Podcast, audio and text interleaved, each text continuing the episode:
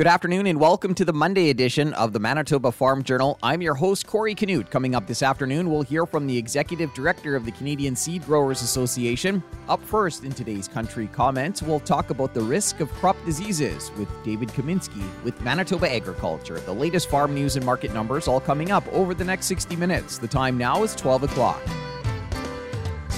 Here's a look at our local news. Good afternoon. You're listening to the Manitoba Farm Journal. Joining us now is David Kaminski with Manitoba Agriculture to talk about some of the crop disease issues facing farmers.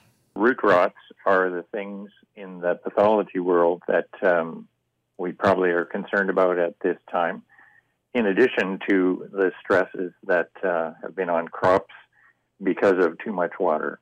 And I'm talking about crops that were already in the ground before it got so wet. There are lots of root rot organisms, but uh, at this time I want to key in on two. Um, the first one being Pythium, and the second one being Phytophthora. First of all, um, Pythium is a fungus in uh, the group of fungi called water molds, and uh, they thrive in wet conditions and even in uh, oxygen deprived situations.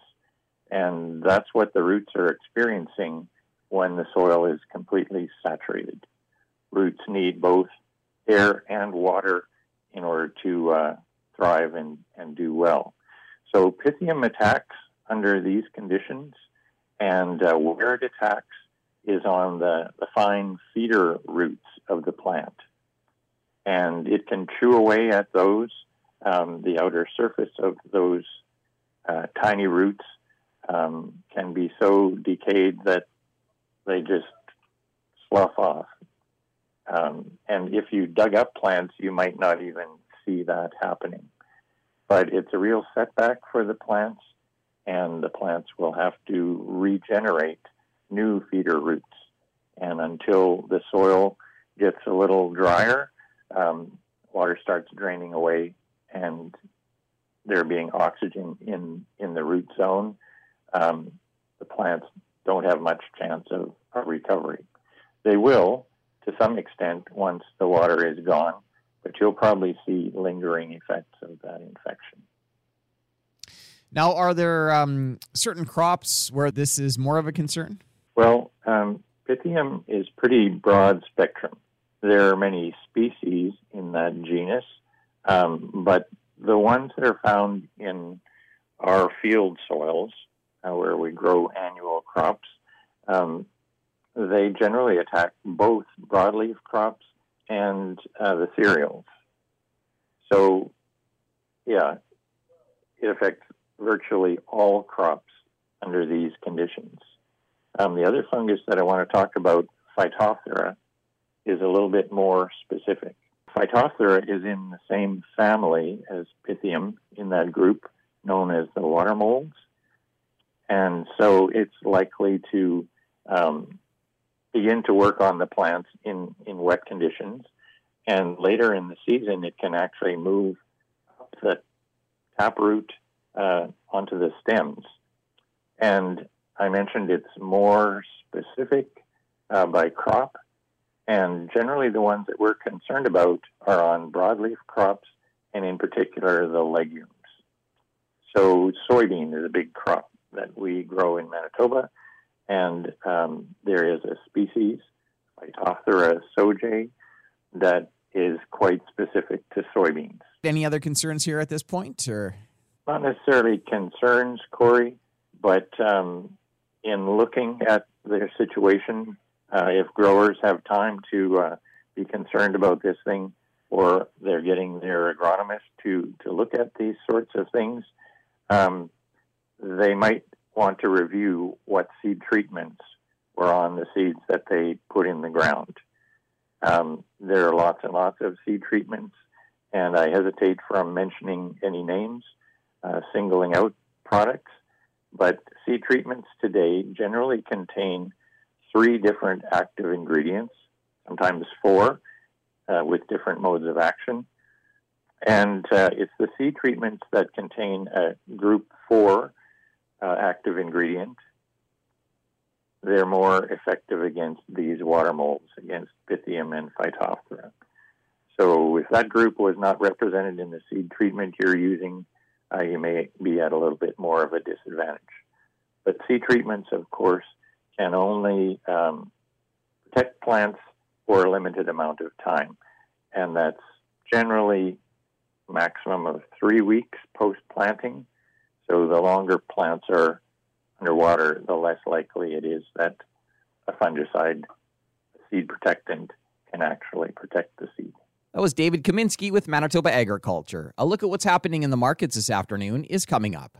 Good afternoon. I'm Corey Canute. What conditions are having an impact on seed treatments? David Kaminski is with Manitoba Agriculture. Seed treatments, of course, can only protect plants for a limited amount of time, and that's generally maximum of three weeks post planting. So the longer plants are underwater, the less likely it is that a fungicide, seed protectant, can actually protect the seed. Kaminski says root rots are the top disease concerns at this time. And last week, representatives from the Canola Council of Canada, Cereals Canada, and Pulse Canada met with government decision makers about the establishment of a diversification office in the Indo Pacific region. Jim Everson is president of the Canola Council of Canada. The issue is that uh, the Asia area, mostly in Indo-Asia area, is the highest area of, of growth economically, in, in terms of um, people moving into the middle class and having more disposable income and be able to spend. So it's a it's a market where um, when diversification happens in grains and oil seeds, it's uh, it's a high growth market. So we really want to focus in that area. That was a look at today's farm news. I'm Corey Canute.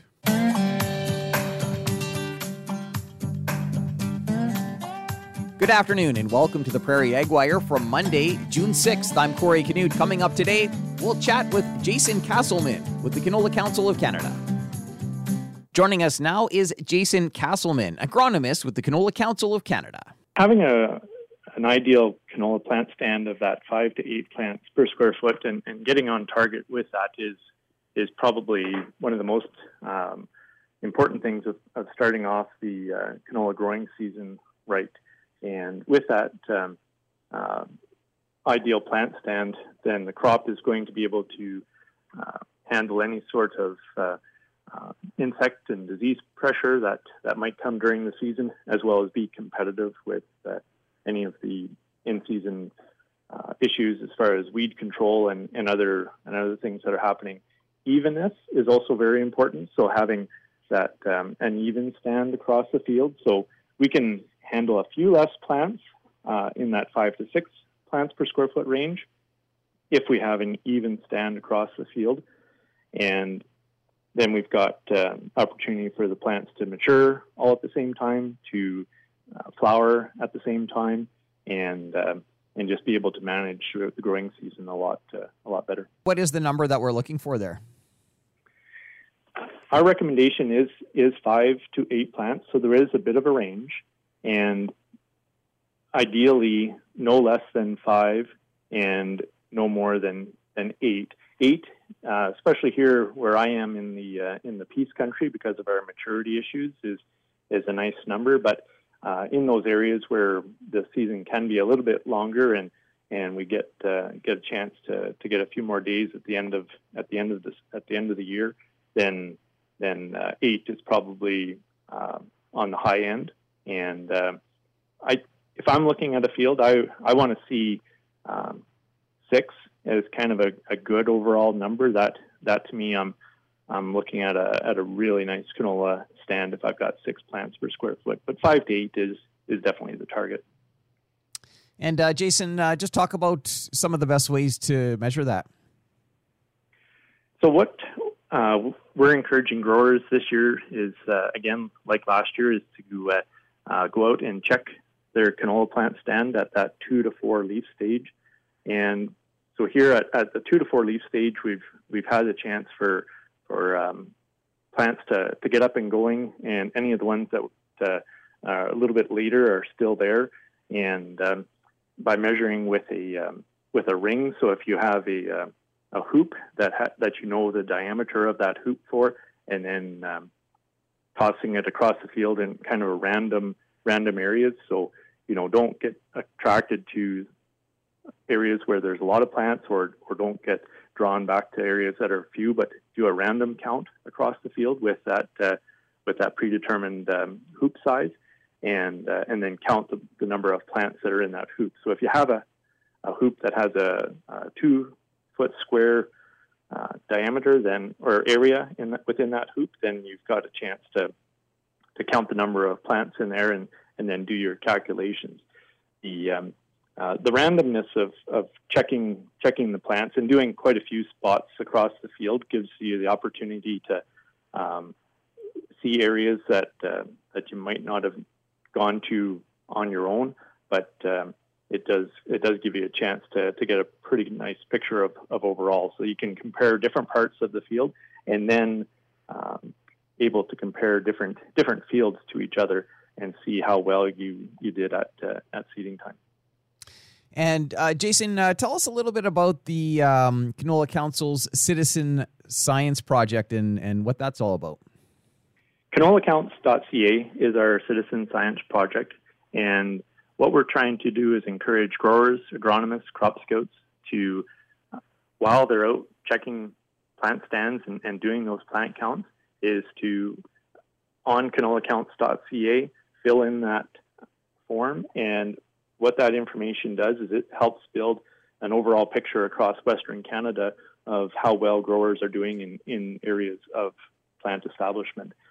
The opportunity there is we can kind of gauge by region if there's areas that are doing really well on plant establishment, as well as concentrate on areas that might have some struggles or a bit of a an opportunity to to make some improvements as far as their plant stands. So going back in and and this information is is good for growers because it does give you that overall picture what's going on on your farm as well as getting an idea of, of what's going on in, in some of the surrounding areas. Talk about some of the common causes for for low counts. So one of the things that um, that we're trying to figure out is is what is some what are those common causes? And and it isn't just one. It, it is going to be multiple factors. So we can see where we've we've got missing plants whenever we've got some some seed depth issues. So seed that's been planted uh, either too shallow, that's that see where seed is sitting on top, seed that might be a little bit too deep and, and is struggling to get up and out of the ground, as well as uh, too high a fertilizer rate that's placed with the seed. We we do want to see um, a limited amount of fertilizer that is seed placed, uh, typically just the uh, uh, phosphorus, uh, 20 to 25 pounds of actual phosphorus with the, with the seed is the maximum fertilizer. Some of the residue management that uh, from previous crop can affect the seed emergence and germination, and also the um, some of the um, seeding speed. So if we've got seed bounce that's that's happening where where growers are getting that uneven seed seed placement in the um, in the seed trench or in that seed furrow. It's definitely a good time to, to go out and, and check that canola stand. It's uh, give you an idea of, of some of the um, improvements, uh, maybe some adjustments to make on that seeding tool or some of the practices that are going on farm for uh, for next year.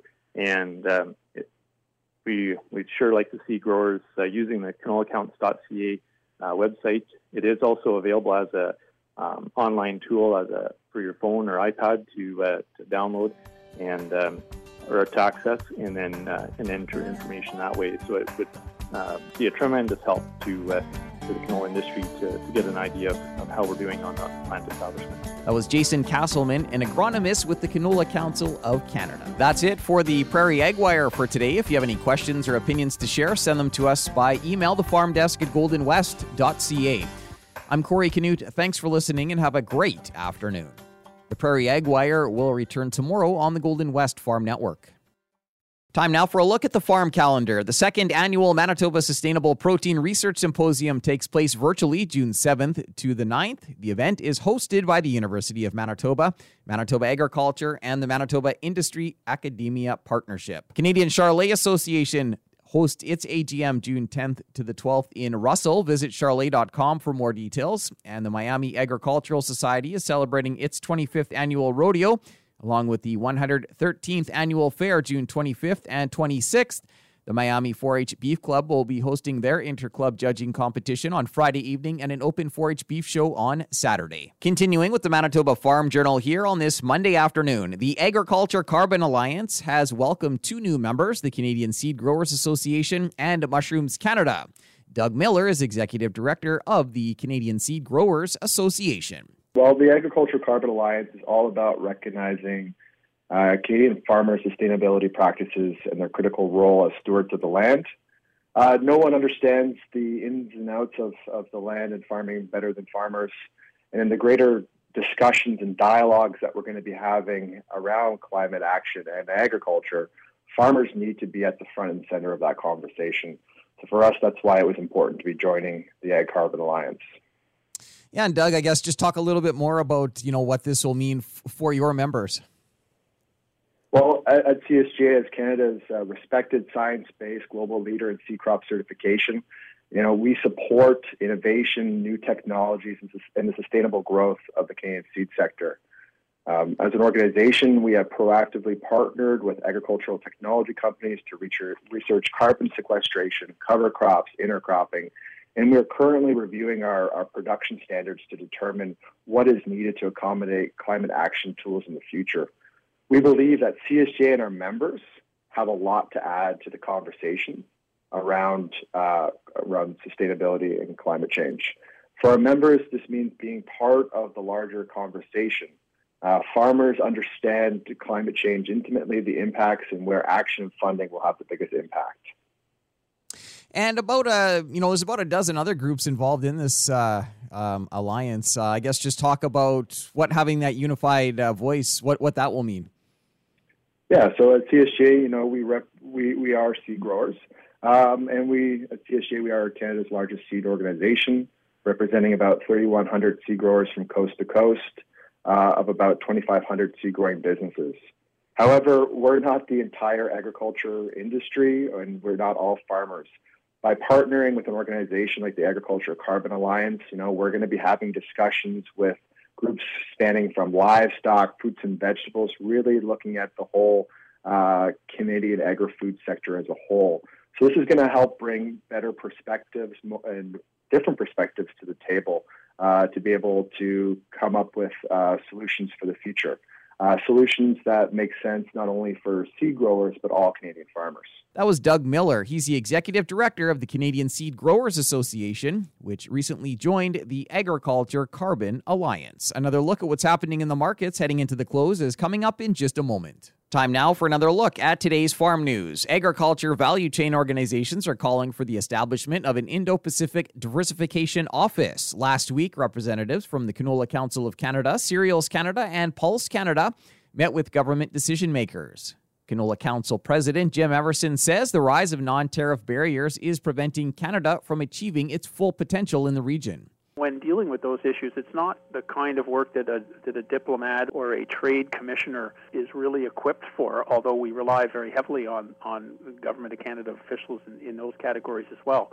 But it's more, you know, the, the uh, plant scientists and people that are uh, focused on issues around um, uh, contaminants in, in grain or, or grain quality issues and, and plant protection issues and so on. And so it's those sorts of people who, who we really need some support from in dealing with the regulatory authorities in some of these markets that we want to diversify in, markets like Pakistan and Indonesia and so on, where there's some real growth opportunities.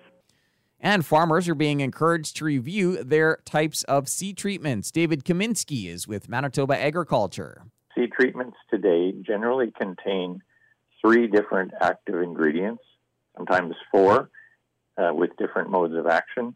And uh, it's the seed treatments that contain a group four uh, active ingredient. They're more effective against these water molds, against Pythium and Phytophthora. So if that group was not represented in the seed treatment you're using, uh, you may be at a little bit more of a disadvantage.